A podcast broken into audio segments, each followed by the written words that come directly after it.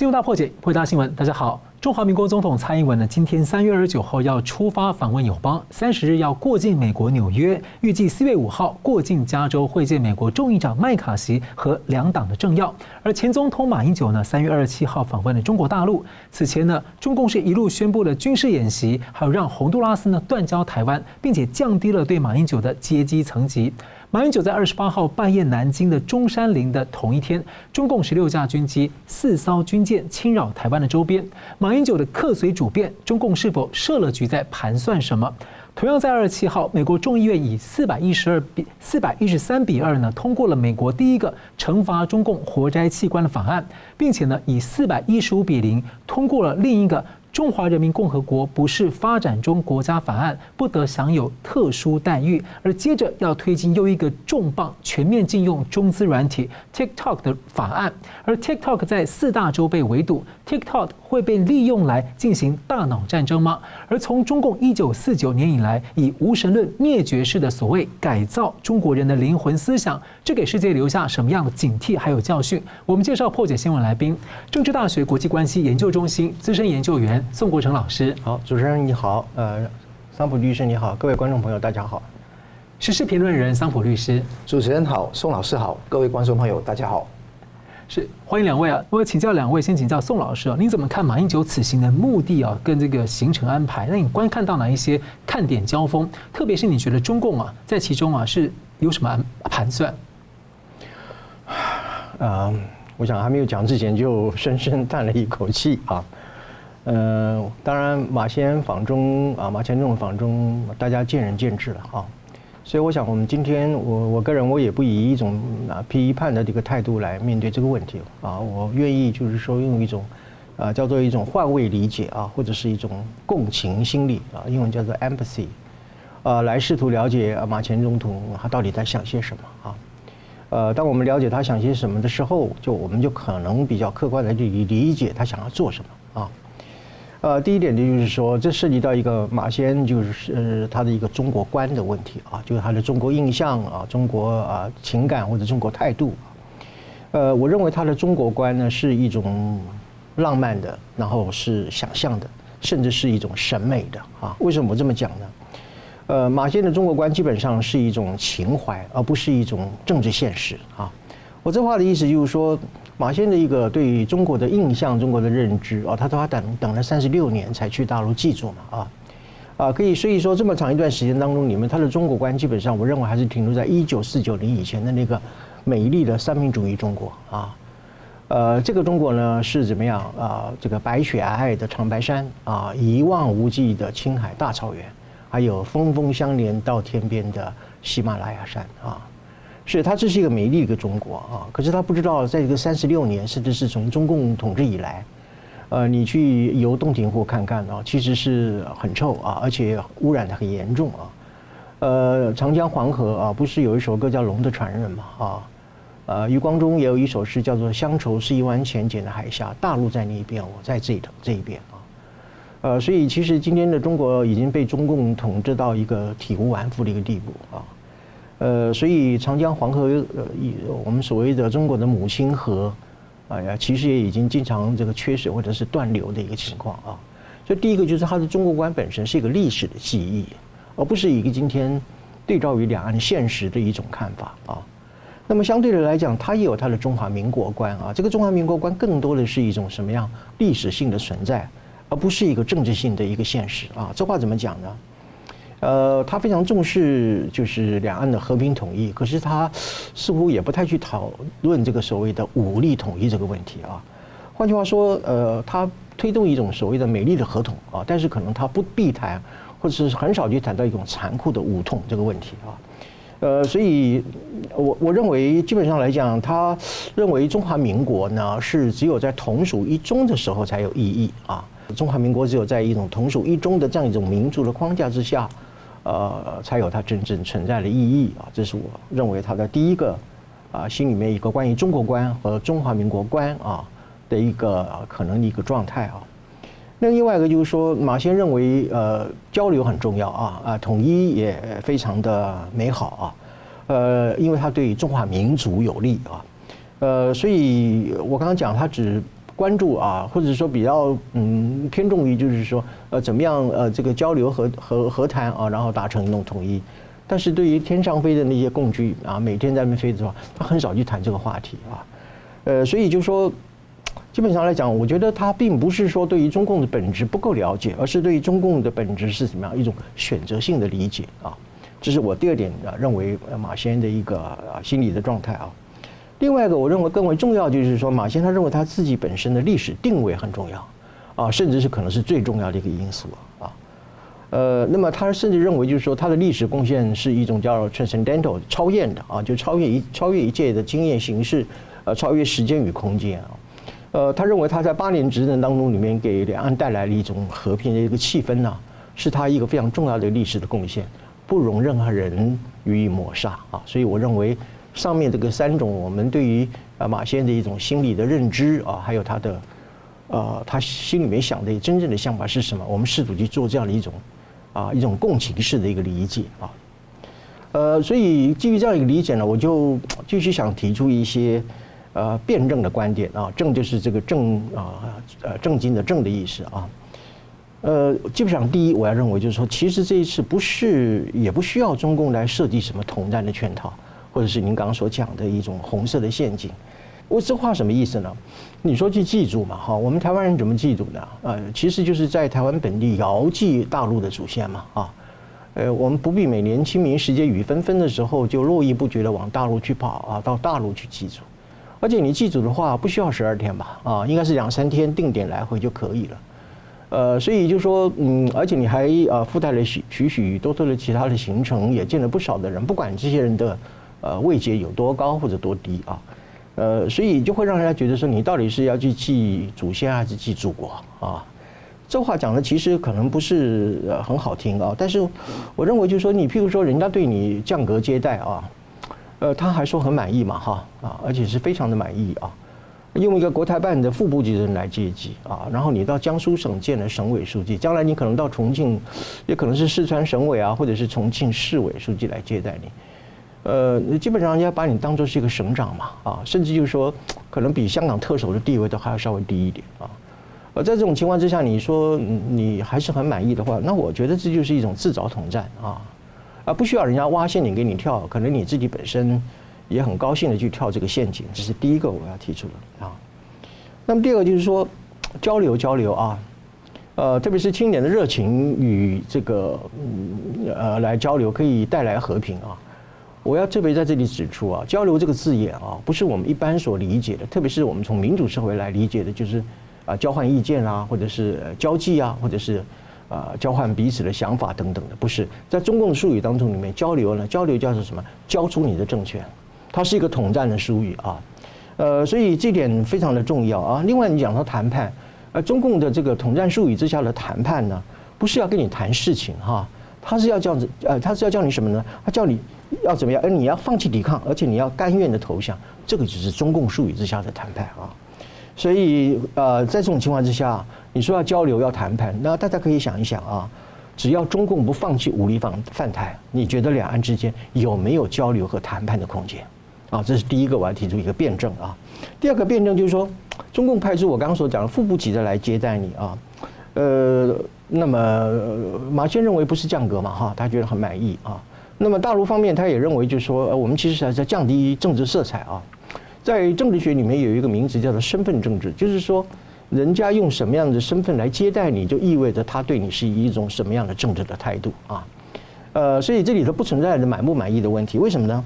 他这个这个称呼你马先生也好，或者是甚至有一次还连先生都不都不都不称呼，他其实目的呢不是要降格啊，也不是要淡化政治色彩，他是要怎么样？他是要抹除你马先生作为前中华民国总统的身份，这个就是我所讲的身份政治啊，也就是说要抹除中华民国的存在，他达到什么东西呢？把中华民国虚无化啊，呃，所以我请问大家，中华民国在哪里？在台湾嘛？中华民国总统府在哪里？在凯达格兰大道嘛，啊，呃，所以你今天就是说中共统战的微妙之处，我告诉大家啊，它就是让你去缅怀过去的存在，然后让你体认到当下的消失啊。这话的意思就是说，今天你只要一进入啊别人的土地，你只要进入那个叫做以前是中华民国总统府的中国近代史遗址纪念馆，你只要进入那个纪念馆，中华民国就跟你进一一起进入这个历史啊。呃，所以在这个意义在之下的话，有些人说啊，你呃马马总统有讲出，呃这个中华民国啊，也表达了我们的立场和呃我们的一种象征的意义，不不完全是这个样子。为什么呢？今年中国是让你马前总统以中华民国是一个古物啊，啊是一个遗址啊，是一种风中的尘埃啊，或者是往事如烟好了啊，呃一种过去的辉煌，来让你去吊祭，让你去追思，让你去缅怀。我这个话大家想想看啊，就是说，今天中华民国，你到了人家的屋檐底下，你即使喊再大声的中华民国，仍然依然是把你这个中华民国当做什么东西呢？一个被封存的，在记忆中被封存的，啊，呃，那么呃后人啊所呃瞻仰的，乃至于说啊被平掉的这样的一种意义啊来显示你中华民国啊，所以这个点就是我一直在讲，就是说这个中共统战的一个非常微妙的一个地方，那媒体也全部删光光。嗯，就媒体上也全部删掉，对啊，全部都删除啊。呃，另外第四点我要提到就是说，关于呃他在中山陵讲了一段话，他说啊，国父啊这个他的各项啊政治的一个建国方案嘛哈，呃，那么也就先后的念兹在兹的建国方案也先后的在啊陆续和在台湾和中国大陆实现啊，我觉得这句话必须要收回啊。因为它非常的不正确，怎么讲呢？哈，因为你这种说法等于是把国父的中山先生的所有的政治遗产、政治遗产拱手让给中共啊。这话怎么讲呢？就是说，呃，我们想想看啊，黄埔军校出来了很多的呃专门杀共产党、呃杀国民党的呃共产呃共军的这个将领有多少个啊？呃，还有就是说，共产党是一个灭掉了国父首创的民主共和国的一个叛逆分子啊啊。呃，那么呃，习近平在二十大东顶里面，请问他有没有一个字提到孙中山先生三个字？啊，那么在他讲说中国式的现代化当中里面，有没有一个字去涉及到国父的实业计划？啊，中共这么多年来在对待维吾尔族人的这种政策，有没有达到中山先生所讲的五族共和的标准？连对中国人自己都也很糟糕。对，所以中共在大陆实现的是什么东西？马克思主义嘛。啊，只你怎么会认为说国父念兹在兹的建国政策都在大陆去实现？啊，我们没有说在台湾全部实现，但是你怎么会认为它是在大陆实现？啊，最后我要提出一个非常重要，让大家去思考：民族的情感可不可以、能不能去克服制度的差异？啊，今天我们作为华人啊，延续了一个所谓的华人生命的连续体啊，我们有着共同的文化、呃语言和历史等等的。但是这样的一种血浓于水的民族情感，能不能啊去化解两岸之间自由与民主之间的制度的差异啊？呃，我们看看乌克兰就可以知道，乌克兰跟苏俄罗斯是同一个民族啊。他们之所以会为什么会打成这样的一个难分难解的地步，他们就是怎么样？他一个民族当中里面，他有制度的差异啊啊！乌克兰选择西方价值啊。俄罗斯呃继续追求它的这个帝国的荣光啊啊，所以即使是一个民族，由于生活方式和制度不同，一样会打得不可开交啊。所以我要让台湾人民大家好好去思考一下，交流也好，谈判也好，回到一个最基本的问题，那就是民族的情感，我们共同的所谓的文化的期待，能不能够去化解，能不能去克服我们今天两岸的制度的差异？我觉得这是我们今天呃要深刻的去思考的一个问题。桑普律师，嗯。我们先从那个中共的盘算说起吧。中共的盘算为什么会欢迎这个马英九去呢？我最近看了一套韩剧啊，叫《黑暗荣耀》，现在很很流行的。那那个女主角要复仇或者攻击别人，基本上她都不是主动去攻击别人，而是挖坑给你跳。那你看得到马英九是不是被挖坑自己跳进去的人呢？那中共的目的其实摆在眼前就三个，第一个。对冲美台，因为你看到这个行程哦，最后那一天是四月七号，跟那个蔡英文访美四月七号那个时间是完全一致的。要记住，记个十二天，那跟蔡英文完全匹配，就摆明对冲国家元首，我们中华民国总统那个出访美的行程嘛。这个是目的何在？而且他整个行程没有排得完全清晰，是要看着。蔡英文在美国有什么样的表现？中共在调兵调兵请遣将去跟那个马英九来匹配，所以这个地方就变成是马英九是中共的一个痉挛跟工具一样，这个是第一个。那对冲美台，它的目的是有三个子目的了。第一个节省军火，因为如果效法去年八月哈佩洛西访台的时候的情况，那也在掀起一个叫做第四次或第五次的台海危机，结果是。会产生消耗军火的一个情况，也掀起台湾的亡国感，不利于在二零二零二四年中共对于台湾选举的那一种文攻武吓跟锐实力的发挥，而且他也要展现出一个等距论。蔡英文可以访美，我也挖你这个马英九来访中国大陆，就有个中美等巨论的出现，这一种没有民意基础的情况就可以休矣。蔡英文访美是跟自由民主阵营走在一起，马英九访问中国大陆是跟共产专制独裁的政政权走在一起，完全是逆势而动，完全是反动的。这是第一个。第二个事情是，中共的目的是要降格，甚至部分羞辱马英九跟国民党。为什么这样看呢？刚刚宋老师也讲到，那个呃，整个祭祖的安排。你是祭祖先还祭祖国？祭你是如何祭？到现在在南京，你是看到南京大屠杀的博物馆，看到中山陵，好像这些跟祖马英九的祖都没有关系吧？如果你的祖是祖国的话，你就可以解释得了这一些事情。如果主管过两岸事务的马英九清晰知道，如果按照台湾中华民国的那个两岸条例。那个是大陆地区，中华民国大陆地区的话，他要高声的说出来，这个是中华民国大陆地区嘛？他也没有表现。我所要求的马英九是下面三个口号或三种表现，其中一个我都给他及格，他现在都不及格。第一个，捍卫中华民国主权。刚刚钟老师讲得很清楚，中华民国共产党的心目当中只是个历史的尘埃。在南京中山陵有一块牌子，中华民国一九一二到一九四九，句号，四九年就结束了。马英九应该看得到吧？捍卫中华民国主权是他作为前总统的一个道义责任、政治责任。第二个，反对侵略；第三个，拒绝统一。他不是在在任时间讲过不统、不独、不武吗？拒绝统一，三个东西，其中一个讲得到。我都说你起码及格，但到现在你一个都没有办法讲得到。最后的结果怎么样？共产党可能通过后面最后两天，通过王沪宁或宋涛下达指令给你，以后这一场选举要怎么办？把国民党抓在自己的手心里面，这个就非常非常的令人家遗憾了。那这个地方也看得到，王沪宁已经写好了新时代。党解决台湾问题的总体方略，那会不会跟马英九来这样子来说？马英九的事务，第一个，他写不出民国，讲不出总统，甩不掉羞辱，民国都写不出来，连那个题字都没有办法写出来，而且他要去的叫中国近代史遗址博物馆，就前南京总统府，中国近代史遗址博物馆，你还敢去？就等于说你是历史，你是祭拜一个历史的尘埃啊，那这样的情况是非常的可怕。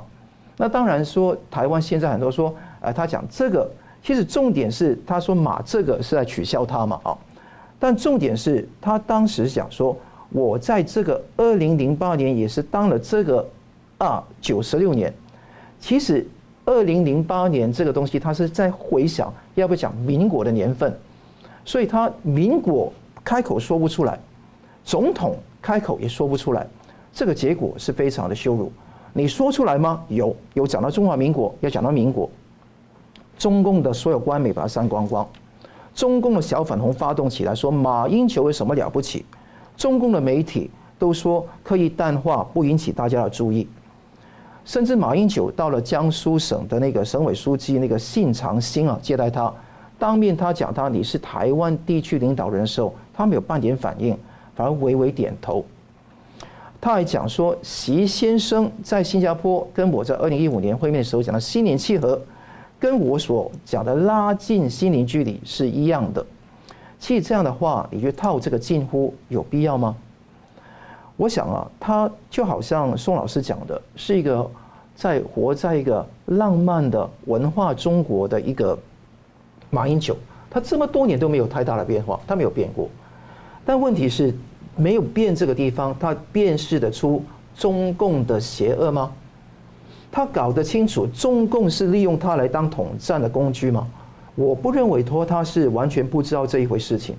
而且你看到他都是讲九二共识等等的话，那如果记住他的祖先从在湖南以外，还在陕西的扶风，那陕西扶风不是跟习近平的那个陕西的那个老家非常近吗？是不是可以套一个同乡的关系？那所以我觉得重点不在于你的血缘，不在于你的那一种所谓的民族或者 DNA，是在于说你认同什么样的价值观。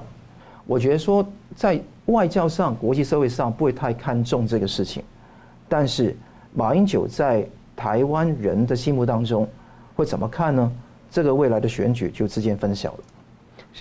好了，我们休息一下，等下回来看呢，马英九此行呢对台湾相关的影响，以及从格国际格局来看这件事要怎么看呢？休息一下，马上回来。欢迎回到新闻大破解。中华民国前总统马英九呢访问了中国大陆，这是一九四九年之后啊第一位中华民国的现任元首。访问中国大陆，那么我们上周才分析目前的时代的主轴呢？美国中共的对抗是越来激烈，自由民主和共产专制天下两分，天下为共，在帮台湾一起走向反共的局面。所以，我想请问两位啊，怎么看马英九此行对台湾的影响？还有从国际格局啊怎么看？有先请宋老师。呃，基本上来讲，我觉得对台湾的影响，第一个当然就是是呃松懈或者是呃腐蚀了台湾的民心士气啊。呃，因为我们台湾这样的一个社会啊，基本上，言论自由本身就有存在它一个内在的缺陷，就是说，呃，有一些讲不负责任的的话的人可以不负责任啊，这是我们本身已经存在一个缺陷啊。呃，而且你可以看到这个小粉红每天在这个台湾的呃这个网络上面爬来爬去的啊，所以台湾其实一个在认知上、认知作战上面已经处于一个中共强大的一个压力之下。所以在这种情况之下呢，就会让台湾更更加的这个沉溺在一种绥靖主义的一种梦幻当中啊！我觉得这个是对于卸除台湾人民的心理的武装，我觉得是有影响，有负面的影响啊。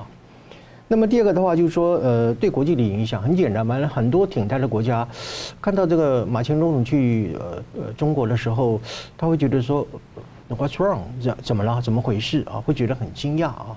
那么当然，特别美国，他一定会密切的观察啊，马前总统的这个访中之行啊，他们也会做出一些评估啊。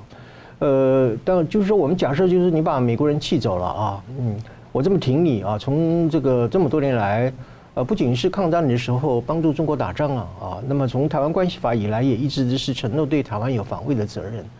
结果你现在说你不要当我的，你你说我们帮助你是把你当棋子啊。呃，我们这个给你卖武器给你，呃，说我我们把你当炮灰，那这样的话呢，我我干脆就是说我呃我我兵也不派了，你不是说我不会派兵吗？啊，我就不派兵了。那你说你不要当炮灰嘛，那我武器也不卖给你了。那我请问你，如果台湾今天单打中共的话，打得下来吗？挺得住吗？啊，所以在这种情况之下呢，美国就会觉得很尴尬啊。呃，那么在这种情况之下，我们就接下来要谈一个问题，那就是说。到底和中能不能保台嘛？啊，我刚刚讲就是，你如果单打中共打不下来的话，那你接下来呢，你又不愿意接受什么一国两制？假设你愿意接受，那就投降嘛啊！你如果不愿意接受的话，那接下来的情况是什么东西呢？那可能就是就是就是会会会打仗嘛啊！所以两岸面临这样的一种啊战争的一个阴影，是一直都没有办法被去除的啊。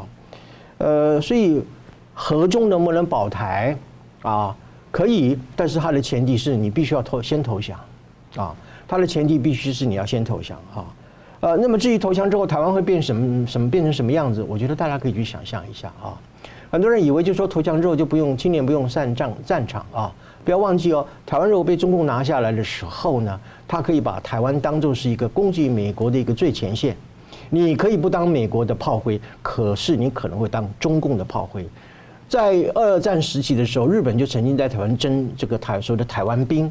啊，你这个呃不上战场，但是你台湾被拿下来之后，他可以把台湾的青年当做台湾兵，他也可以以台湾这个岛屿来对付啊这个打击美国哈。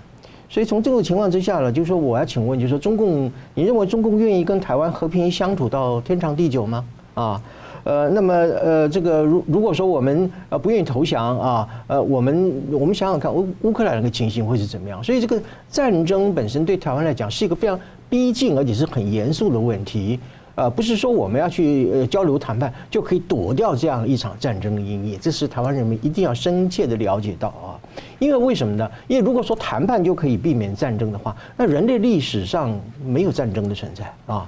所以这个，而且人类自盘古开天以来，呃，都是一片岁月静好啊，欢乐融融。呃，我甚至开玩笑来讲的话，连外星人都可能很喜欢到地球来居住啊。如果谈判能够避免战争的话，桑普律师，嗯，我就看看这四个方面对于这个马英九这一次访问中国大陆的那个看法，这我讲讲李宗仁的教训啊。那。中共基本上把这个视为一个刚刚宋老师讲到绥靖的一种氛围的那一种铺张，也同时也是继续用这个地方来说，台湾愿意跟中国统一，中国统一之后台啊统一统一台湾之后符合台湾人的意愿，希望用这个地方在国际上面打认知作战，但基本上这个套路基本上成效很低。就 What's wrong？就是大家有这个问题是发生什么问题？大家看破。你马英九是以什么身份去？你去的话代表多少台湾的民意？而且你去那边基本上是为了什么样的目的？你有跳坑要的目的，中共要你跳坑的目的，两个都有。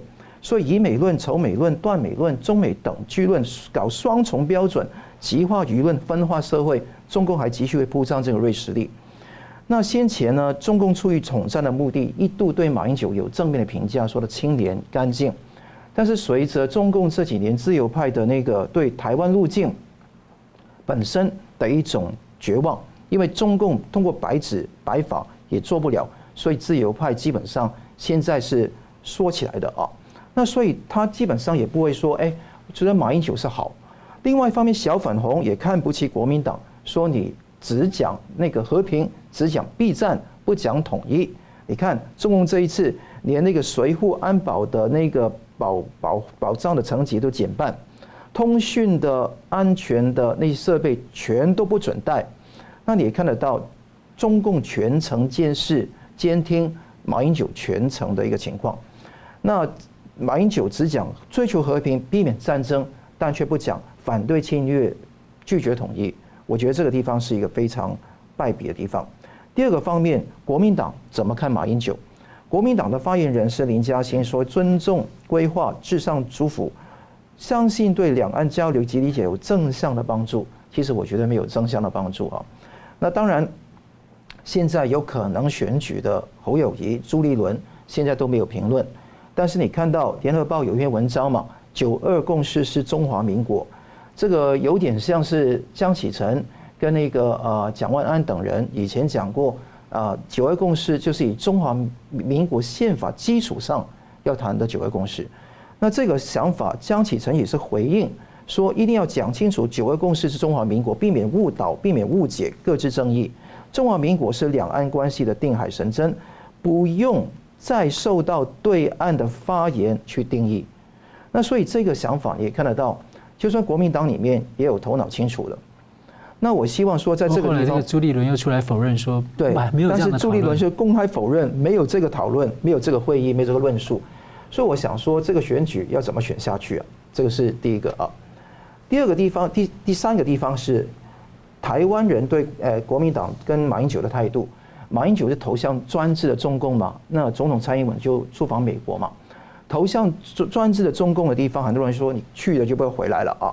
但是我想说，除了这个企划之外，我们更重要的是，你是以前是反共不反中华民国嘛？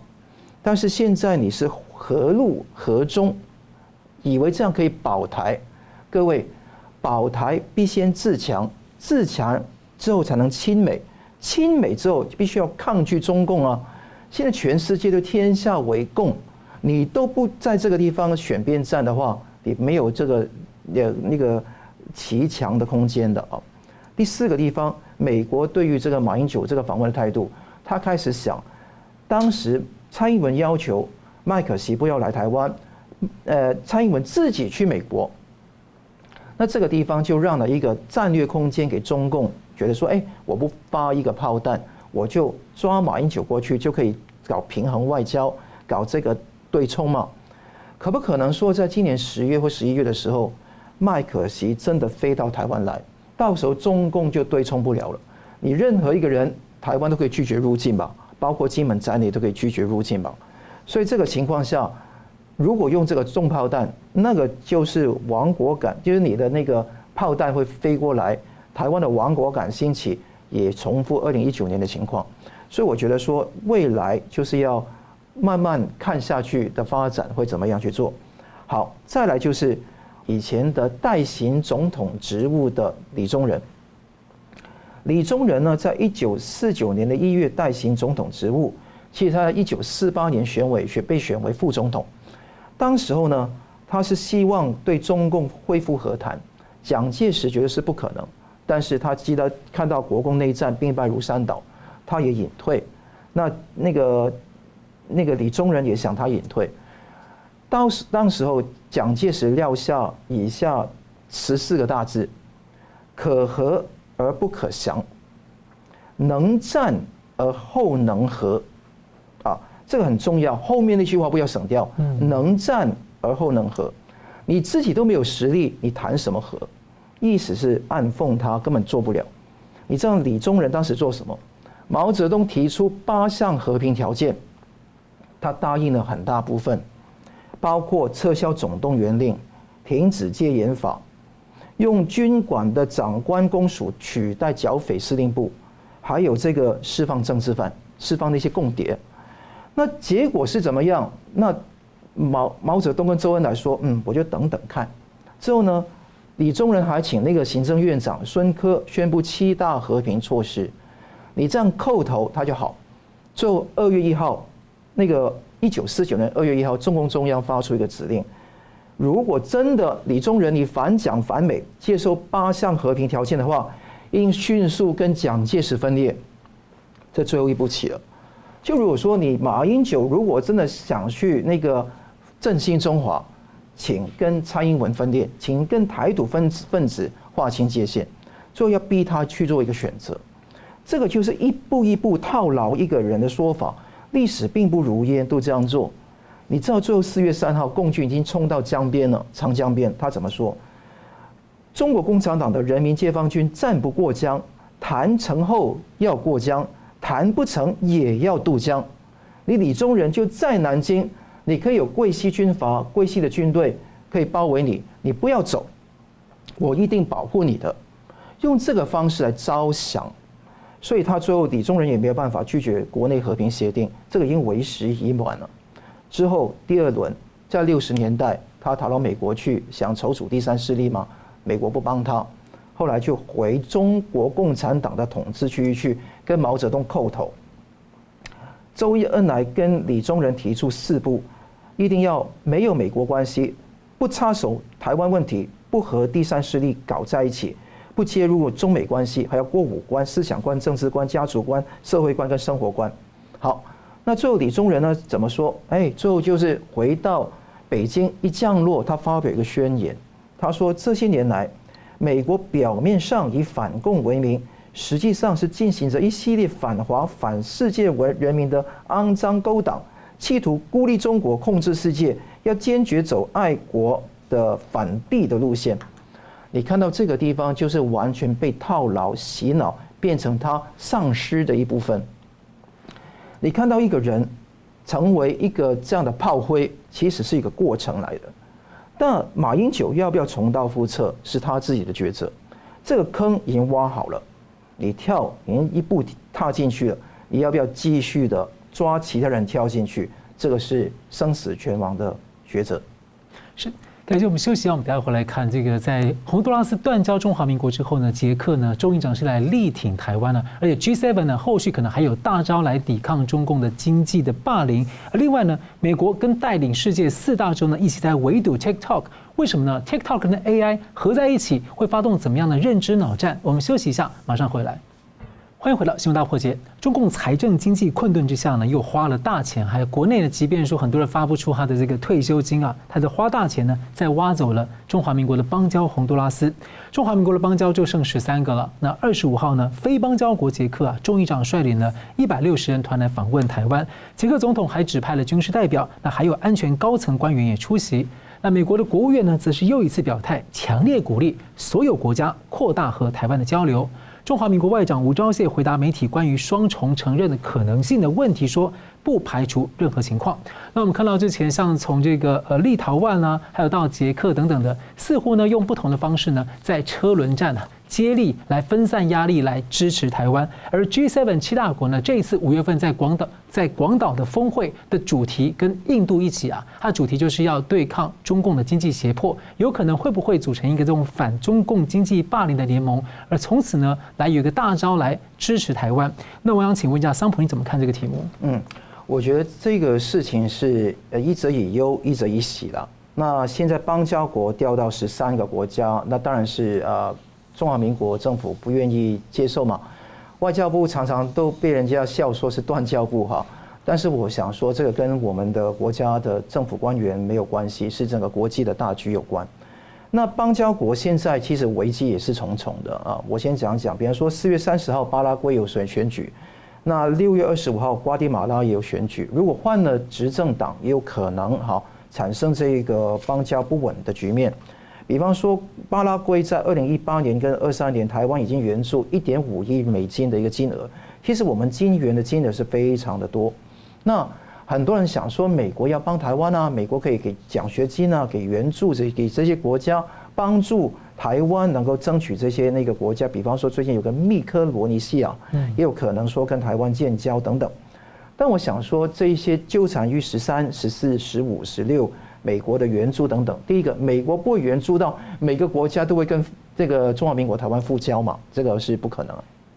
第二个事情是消耗者台湾的那一个弹药，当然当然我们把那个价格拉高，会把那个中共害惨啊。但是我觉得说这个等于台湾也需要先花很多钱在里面嘛，所以这个地方本身就是要很呃知道说邦交国的意义是什么，是地球上还有一些国家。不需要很多，一些国家承认中华民国是一个他们的邦交邦，跟他们建立邦交就够了。我觉得外交部的部的重点是这个，我也不赞成说一个邦交国都没有，我觉得这个也是太太那个极端了啊。那你也不需要剩下一个嘛啊，但是三个太少太多，我觉得说不少不多，少一点点多一点点没有分别，重要是把台湾的钱用在刀口上。有些国家承认台湾足够，不用去前后比较。那第二个，有人提出说，是不是双重承认的问题？就比方说吴钊，呃，我们的吴钊燮也是讲说，哎，可以，呃，那个双重承认，好。那但是你看到，哎，最近有个斐济有一个商务代表团，它改名为中华民国货物台湾驻斐济斐济的商务代表团，好。那这地方代表说有双重承认吗？其实我觉得是一个准外交的双重承认。因为这个只是一个商务代表团啊，而且它虽然加上个台湾享有这个外交特权这一点，但是它没有正式的国与国的关系，所以第这一个第一个是很小的，是局部的；第二个引不起一个风潮。为什么？因为中共不会承认一个国家，允许一个他的邦交国既承认中华民国，又承认中华人民共和国吗？不是我们允不允许的问题，是中共利用他的经济实力压住那些国家嘛？所以我觉得不用太在意双重承认这一回事，该在意的根本不是邦交国跟双重承认，是民主同盟。民主同盟才是需要去巩固的。我甚至觉得说，以后国际上应该订立一个新的规则，不只是维也纳外交关系公约，而是。全球的民主同盟公约，同盟公约不需要一定是把台湾承认作为一个国家，就同盟的实体就已经够了。那在这个前提下，台捷之间的交流让我非常感动啊，因为这一次捷克的那个众议院的议长哈，那个艾德莫瓦哈率领一百六十人的团队，占满了整个台湾的立法院，全都坐满人啊。那这个情况，你看到捷克跟中华民国的国旗都高高升起，你看到这个也是很难得的一个局面。我认为说，真正的东西是价值外交跟实力外交的匹配，我们称之为实质外交，就是价值外交为主，呃，实力外交为辅的一种情况。台湾有实力跟民主国家走在一起，捷克只是一个开始。你看捷克那个众议院的议长艾克莫艾德莫娃怎么说？他说：“北京政权必须要知道。”台湾有许多友好的民主盟友，如果中共攻打台湾，会在政治跟经济制裁上，中共就会失去台湾，也会失去一切。但这个话要讲清楚，战略不能模糊。台湾跟捷克就是好朋友，而且在任何情况下会同舟共济，而且会因为同在所以同在，而且大家会彼此同在。在这个地方，你看得到台海和平稳定。是全球安全繁荣的必要条件，是对台湾民主政治的支持，扩大深化纽带合作，办大型展览，夏天也有直航，所以这个地方也会台捷会合作。捷克只是个例子，立陶宛刚刚也讲到，也是有驻台北的办事处，就变成一个以台湾为名的办事处，驻立陶宛那个台湾办事处，那。那个地方也是非常清晰的，所以这个地方已经更名了，立陶宛也跟我们走在一起。其实说更名是一回事，名称是台湾台北是一回事，哦，是一个比较小细节的事情。重点是怎么实质发展民主同盟关系，而这个地方应应该订立一个民主同盟的公约来去处理。这个地方也是我一直鼓吹的一点。以前在川普时期，我记得蓬佩奥还有很多人都是讲过这一点。其实这个时机，刚刚主持人也谈到，会不会说这个以后有可能去做得到这一点？美国驻日大驻日大使 Rahm Emanuel 就 Emanuel，他是呼吁建立全球联盟，抗中共的经济胁迫，包括欧盟、日本、韩国、澳洲，还有美国的盟友在一起，一起来共抗这个威胁。其实是一个防御互助的一个联盟。不过可以用台湾当做个药引，台湾可以先提出来这个想法，让全世界在一起。蔡英文政府一直都讲到一个关关键的词字眼，叫非官方关系 （unofficial relationships）。我们不用这么的温温吞吞，我们就是民主同盟，就把民主同盟抓在一起。美国对台湾有军售，美国对台湾有非常多的支持，德国跟台湾有科技合作，那台湾的。两成的晶片都是占据全球市占率，就是两成。如果是高端的晶片，九成。而且台湾的那个地缘政治非常跟全世界的那个利益贸易非常密切关系，跟乌克兰完全不一样。北约跟欧洲也有学术制度，使学术人员的交流。我认为这些非官方的关系应该要好好去做，而且要趁着 G7 北约峰会谈到重要战略物资的供应链的问题时候，台湾应该是。在其中，台湾应该要值得去争取更多，那能够加入这个民主同盟，这个地方就抵消掉邦交国这个范畴，邦交国又成为一个陈旧的一个模式，重要是一个民主的问题。那有些人会怀疑说，为民主一个 camp 跟专制一个 camp 去对垒？其实现在已经如此了，睁大眼睛看清楚，所以不要以为说会激化这个冲突。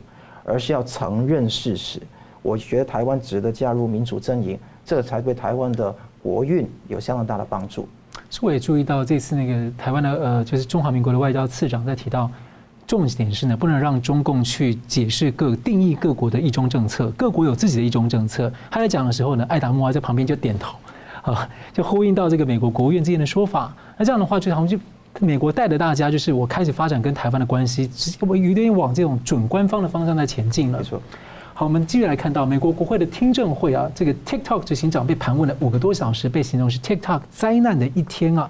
议长麦卡锡呢，持续推进全美的禁令，而且越来越多的国家跟进啊。那有美国的呃，有美国学者警告，其实对 TikTok 要从中共以人类思维作为战场，有这样的广泛的认知战略的角度来思考防范。美国国安局的官员呢就说呢，要 TikTok 呢其实对美国来说是一个战略上的问题。而另外呢，北约组织啊把这个战争划分为五个作战领域，而第六个呢就是认知脑战。要利用人脑的漏洞来实施更复杂的社会工程，所以就让我回想到一九四九年以来中共对中国人所做的所谓改造。我想请教宋老师，你怎么看 TikTok 这个四大洲国家正在围堵？呃，TikTok 之所以会遭受这个四大洲的这个围堵，有主要两个关键。第一个就是说，它始终没有办法去呃讲清楚它和北京的母公司字节跳动之间的一种关联性啊。这个关联性包括股权的关联性，还有技术的关联性啊。因为依据中共的国安法啊，我指出它的第七十七条的第一款啊，下面有好几项，我只要讲一项就可以，叫做啊，在第五项规定说，任何的公民或组织必须向国家的安全机关、公安机关和有关的军事机机关提供必要的情报等等的支持和协助。只要这个中共的国安法本身没有被废除，那么。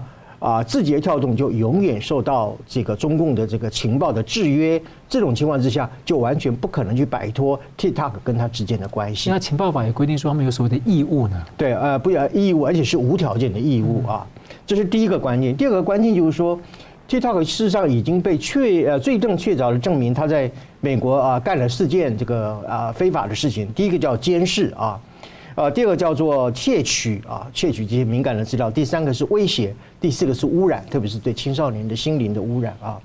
呃，所以说他特别是利用什么东西呢？利用这种演算法啊，这是一个非常关键的一个地方。还有后门程式啊。那么对于啊美国的一个政府机关啊，每一个别的公民，还有就是社会的团体、企业的组织，进行一种怎么样？数据的收集，特别是对个人进行进行一种生物数据的一个收集啊，这个是对于人的隐私和人权一个重大的一个侵犯啊。那么，所以呃，这样的一个确证据呃呃罪证确凿的这个行为，如果没有办法得到改善的话，我相信他在美国是会面临到全面禁止的一个命运啊。呃，但是问题我要更讲个更严重的问题，就是说。不要忘记啊，TikTok 本身它不是个娱乐工具啊，它极有可能怎么样会变成是一种战争的武器啊。这话怎么讲呢啊？呃，因为呃，这个 TikTok 基本上以这个短视频作为一个主业嘛哈。呃，短视频其实看久了就是短视近利嘛啊。它不仅仅是对于青少年有一种成瘾的，我们过去讲这个数位芬太尼的意思，还有呢，它是对于人类的思维方式有具有严重的破坏性啊。这话怎么讲的啊？现在我们有很多的一个证据，或者科学家都已经陆续有一些报告和研究，就是说中国现在已经开始进行一种怎么样大脑战争啊？我们过去讲说战争是什么？海陆空和天空啊，包括网络等等的啊。那么这个所谓的大脑战争呢，是号称为所谓的第六战场啊。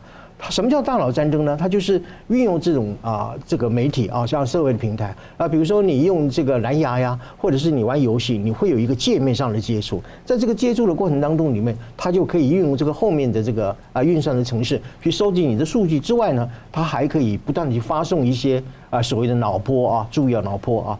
呃，这个是就是说什么样啊？比如说这个有一位这个杜克大学的一位呃法学家叫做 Nita 啊 Farahany 啊，他就写过一个呃这样的一个著作，就讲他就说 TikTok 这个功能呢啊，它其实是利用人类的思维作为战场啊，也就是说呃，它是用一种呃就是一种电流啊，或者是一种次声音。什么叫次声音呢？次声音就是你听不到它声音，可是它实际上是。啊，有有这个密码在里面传送的啊。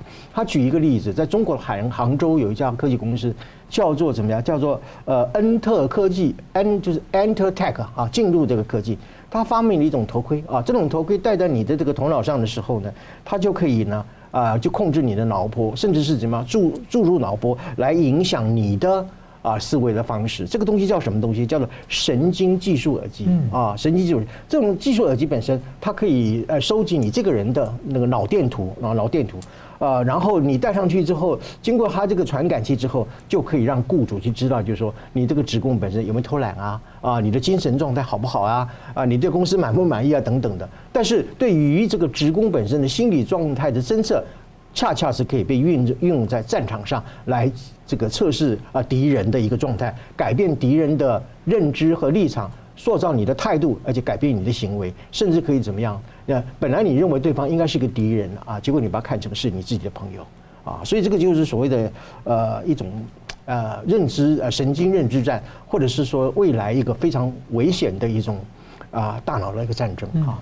那那么而且还有呃这个事实上的一个证据就是说，中国现在很多一些我认为是无良科学家了啊。他不断跟中国的自然基金啊、自然科学基金争取一个经费，做什么东西呢？做一种叫做军事脑科学啊。哎呀，啊，军事脑科学，要简称叫 MBS。这个东西是干什么呢？就是说，他利用啊，利用这种呃各种通讯的器材啊，不仅仅是说是一个 TikTok 这样的一个平台而已。他利用各种各种呃这个资讯的这个武器来破坏人类的脑部的组织啊。当然，他这里所谓的迫害呢，其实基本上就是干扰啊。呃，过去有一部电影叫《Matrix》啊，我不晓得中文怎么样翻译，就是骇客任务。骇客任务啊，它可以让你，他戴了一个戴了一个头盔之后，它可以让你进入虚拟这个世界啊。我看了一部科幻小说，这科幻小说是写怎么样？他让一个小孩子戴了一个耳机之后，他进入一个虚拟的世界，可是他由于到最后虚拟和真实没有办法分清楚，以至于他怎么样跳脱了这个虚拟的世界，在现实世界就杀了人了。啊，所以模糊这个虚拟与现实之间，造成你脑部的一个混乱啊，然后它再给予你数码，给予你声波，而去影响你的判断等等，这个是在未来战争当中里面极不人道的，而且是一个极为残酷的战争啊。所以就说 TikTok 这部部分呢，不仅是一个啊啊美中之间一种科技的一个对垒的一个问题。啊，它也不仅仅是啊一种所谓的娱乐的一个平台，它可能中国会利用这样的一个平台来作为一种战争的武器，既改变人类的行为，也达到它的有控制人类心灵的一个目的。好，节目最后我们请来宾各用一分钟总结今天的讨论，先请宋老师。好的，呃，关于呃马前总统访中这件事情，呃，当然啊见仁见智，有各种不同的看法啊。不过我今天提出一个非常重要的观念，就是说今天你只要踏上了中共的领土啊，你只要进入那个历史的博物馆。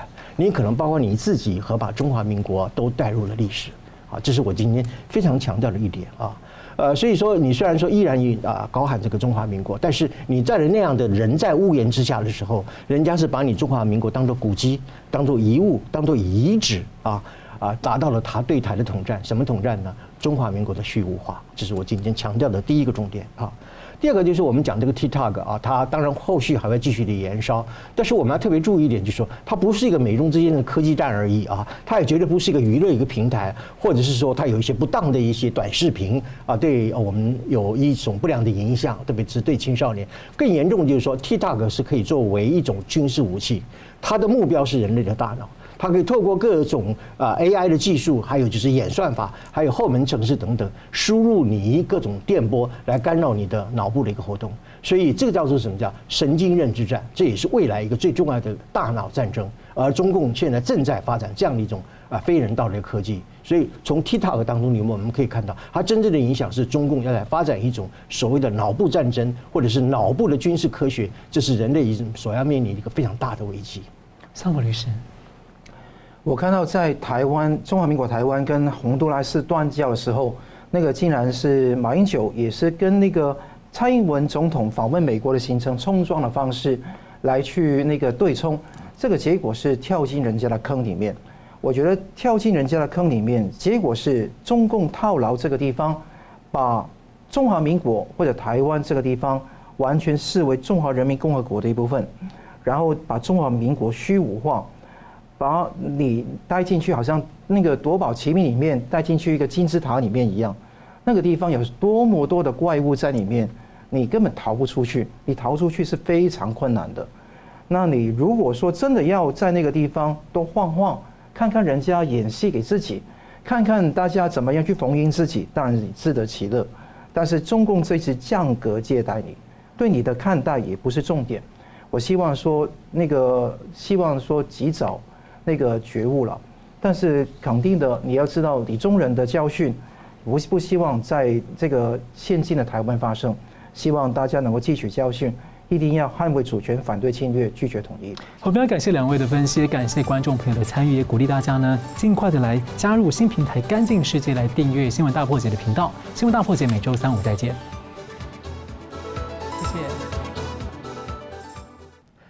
如果您喜欢我们的节目呢，请留言、按赞、订阅、分享，并开启小铃铛。那么，感谢各位呢长期对我们的支持。新闻大破解团队呢将持续为您制作更优质的节目。